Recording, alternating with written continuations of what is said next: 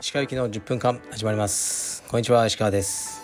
本日は祝日ですが皆さんいかがお過ごしでしょうか、えー、僕は今日の朝9時ぐらいに道場に来てで息子は、え、今日はあの体操の先生ですね。寺先生のプライベートレッスンをあのね受けました。で、えー、娘はえー、っと家庭教師さんというかね、まあ、あの三田のスタッフである春樹がもう2年ぐらいやってくれてるんですかね。毎週水曜日。はい。という感じです。でまあ僕はオフィスで仕事をしたり少し片付けをしたりしています。祝日とはいえねやっぱ仕事はあるのでなかなかねあの家にじっとはしてられないですね。ではレターに参ります。えー、っと石川先生はひげを生やしたことはありますか？はいありがとうございます。まあ今は脱毛しちゃってるのでもう生やそうと思ってもほとんど生えてこないんですが若い頃にちょっとやってみたことはあります。でも似合わないしあんまり濃くなくてあの密度が全然ない感じのあのひげでみすぼらしい感じだったのですぐにやめてしまいました。はい。次いきます。えー、っと石川先生いつも楽しく拝聴しております。突然ですが石川先生は「かっこ役」「かっこ閉じ」を信じてますか役年の役ですね。私は物事の結果には理屈だった原因があり物事の原因にスピリチュアルな力は入らないという考え方です。ところが最近度重なる怪我知人からの公の場での誹謗中傷新型コロナ罹患ペットの既得など身の回りに不幸な出来事が重なって多発しており個々の原因はそれぞれあるにしてもこの重なりは役なのではとお祓いを検討しております。石川先生は役をどう捉えておられますでしょうか。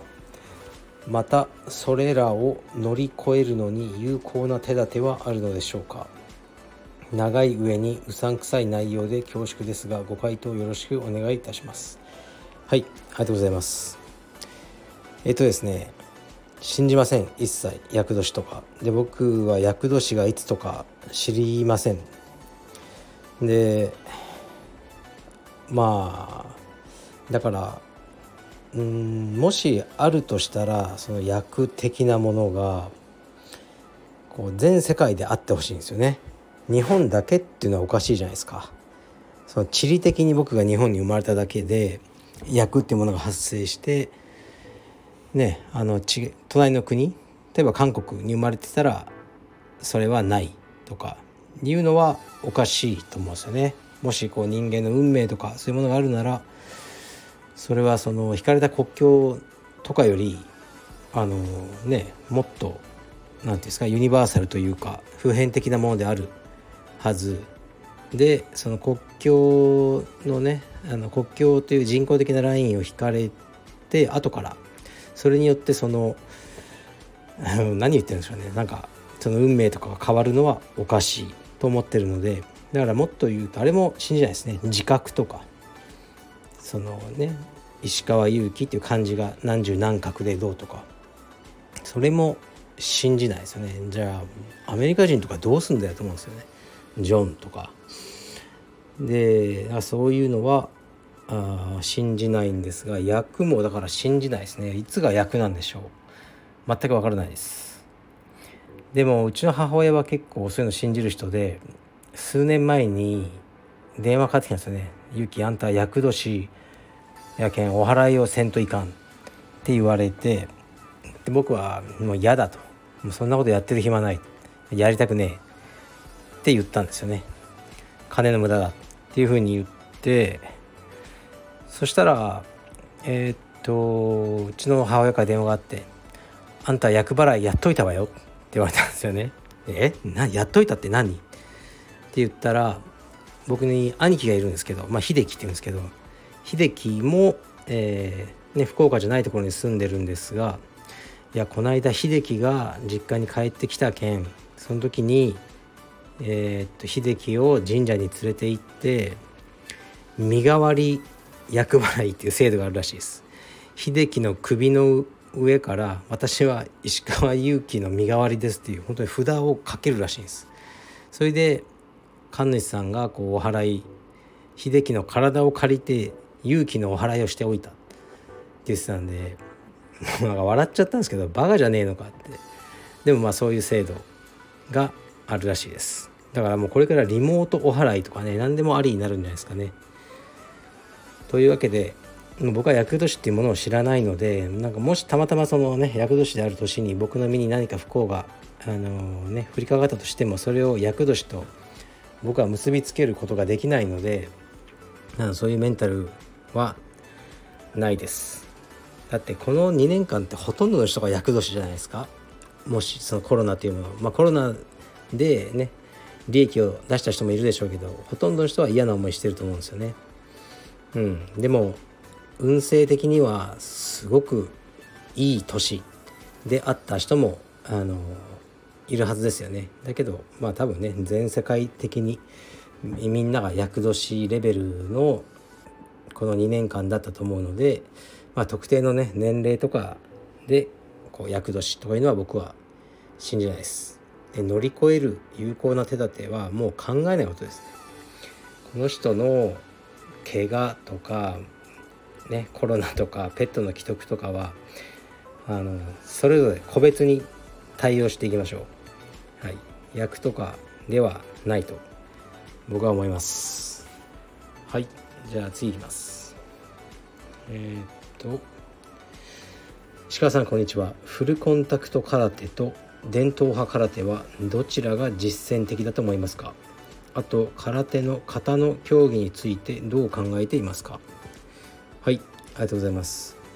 うん、まあ、僕はフルコンタクト空手をやってたのですが実践的っていうのは何のことでしょうね。じゃあ喧嘩とかそういうことですかね。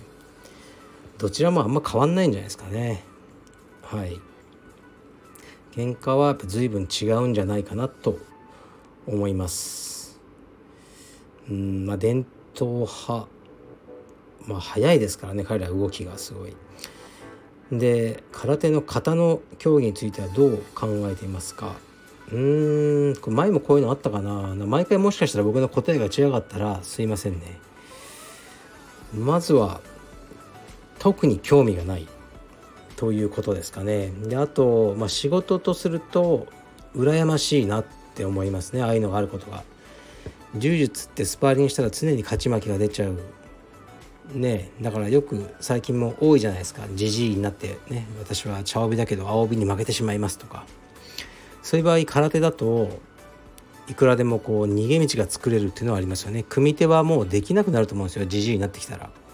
でもね何々先輩の方には凄みがあるとかね。殺気が出ているとか。バカにしてるわけじゃなくてそういうふうにでそこに頑張ってね練習する。その実際にもう街で殴り合うことなんか本当年年じゃない。人生に1回か2回ない人もいるじゃないですか。だからそんなにこう実践実践ね型は実践にっては思わないですよね。そこまでどこに住んでんだお前って思うんですよ。だからやっぱ空手とかもねたしなみとしてやってらっしゃる方もがねほとんどだと思うのでこの型を極めていくっていうのもすごく僕は素敵だと思いますけどね充実もね型なるものがあればいいなと思いますが僕らはないんで、ね、どうしてもこうねスパーリングにこうなっちゃいますよね。うん、だダンスとかもあのえー、っとなんだろうブレイキンブレイキンってありますよね。あれとかもやっぱり年取ってくるとあのくるくる回りまくったりできないらしいんですよ。やっぱ。それはそうですよね。やっぱ40とか。だけどまあそのアクションじゃないダンスの部分ですごくこうリラックスしてやっぱかっこいいブレイキンっていうのがあるんだって聞いたのであそういう風に、ね、なるといいですよね。充実も。